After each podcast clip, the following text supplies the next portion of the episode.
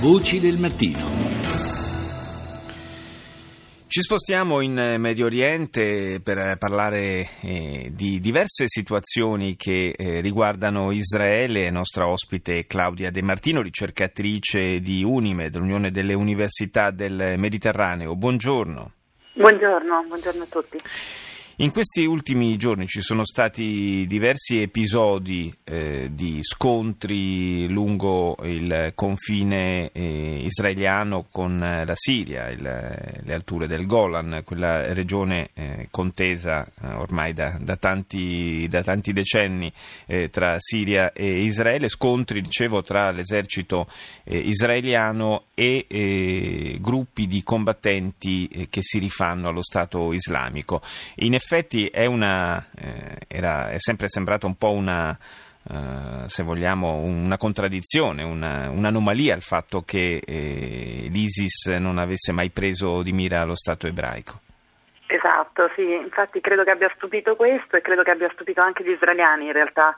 Diciamo, l'episodio, brevemente per ricordarlo, al quale facciamo riferimento è quello appunto l'incidente che è avvenuto domenica scorsa, quindi il 27 novembre eh, sulle alture del Golan, eh, in questa località che si chiama Wadi Firan, che sarebbe un avamposto delle Nazioni Unite che è stato poi diciamo, evacuato due anni fa eh, proprio perché ci sono stati incidenti, non so se vi ricordate che sono stati rapiti come dire, appunto, dei eh, peacekeepers dell'ONU appunto, sì. proprio dall'ISIS. E, e, qui si trova diciamo, questa località, questo vecchio avamposto è stato occupato poi eh, diciamo, appunto, da un gruppo che è affiliato all'ISIS, adesso non sappiamo esattamente perché è scollegato poi dal resto diciamo, dal controllo territoriale o dalla madrepatria dell'ISIS appunto con uh, il suo epicentro a Raqqa eh, ma questo gruppo si chiama appunto le Brigate eh, di, dei Marti di Yarmouk ed è affiliato, appunto ha fatto diciamo, appunto, giurato mh, fedeltà all'ISIS e mh, straordinariamente potremmo dire finora non aveva mai attaccato Israele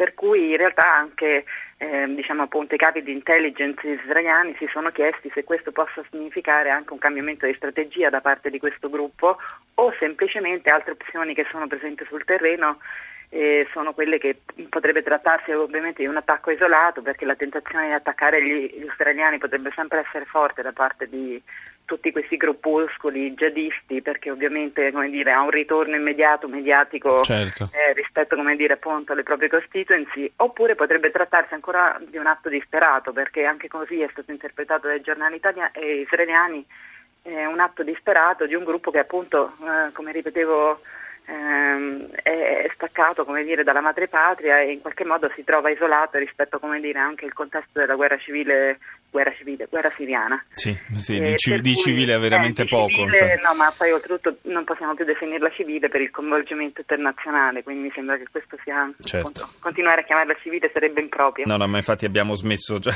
da, da diverso tempo di, di, definirla così.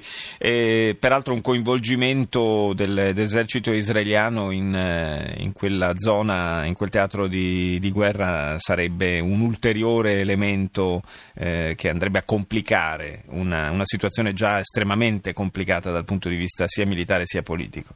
Sì, però credo che questo sia da escludere completamente, mm. nel senso che gli israeliani non hanno nessuna voglia di essere trascinati nel conflitto siriano. Comprensibilmente, certo. E l'abbiano, esatto, penso che l'abbiano dimostrato ampiamente, perché altrimenti ne avrebbero avute moltissime di occasioni di intervenire e avrebbero avuto anche i mezzi per farlo ovviamente. Per cui no, hanno dimostrato di non volerlo fare e oltretutto questo risponde dire, a una strategia che gli israeliani stanno adottando rispetto a quello che è il conflitto siriano. Da un lato vogliono mantenere ottimi rapporti con l'asse sunnita e questo mi sembra che sia stato dire, molto rafforzato da quello che sono anche le dichiarazioni del capo di Stato Maggiore recentemente che ha rilasciato appunto Gabi Eisenkot dicendo appunto che loro sono, vogliono completamente, mantenersi completamente esterni al conflitto isra- eh, siriano proprio per mantenere un ottimo rapporto con l'asse sunnita ma anche allo stesso tempo per contenere quello che potrebbe essere eventualmente la minaccia siriana e dall'altro lato anche per continuare ad avere una deterrenza molto forte nei confronti dire, dei potenziali nemici, perché questo mm. è un perno diciamo, della dottrina strategica israeliana.